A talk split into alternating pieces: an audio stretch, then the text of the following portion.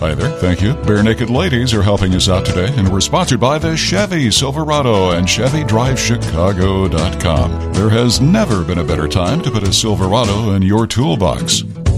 If I had a million dollars. Do you remember this song from 1988? I do. Kellie O'Connell, the CEO of Nourishing Hope, and she has the rare opportunity to say what she would do not if she had a million dollars, but with a million dollars. I would serve a lot more people in Chicago. Nourishing Hope was awarded the $1 million by the Northern Trust Foundation, its first ever million dollar anchor award, and Kellie says the money will be put to work helping feed needy Chicagoans, especially those of a certain age. Northern Trust's philanthropic focus is really on Chicago's south and west sides, and they largely focus on 16 to 24 year olds.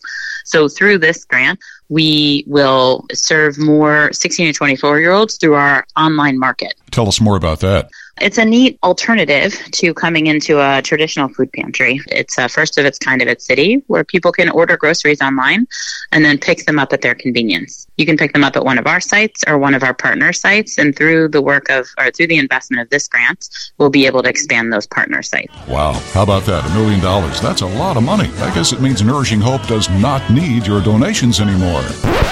No, no, no, no. She says, unfortunately, food insecurity is the worst it's ever been, and demand for Nourishing Hope's services is the highest it's ever been. I just want to send a message to our donors and volunteers and community that we still need the regular investment to support our annual operating fund, which fuels the work, uh, fuels the mission, allows us to sustain the service levels that we have, which is about 20% up from last year. And volunteers are especially needed through the holidays. All kinds of volunteers. We need volunteers to help pack food, organize food, sort food, hand out food, you know, sort of distribute food.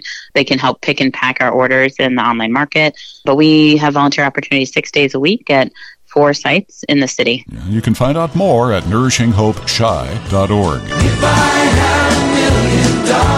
From the farm to your belly, today's National Peanut Butter Fudge Day. I'm Steve Alexander. That's the business of food on 720 WGN.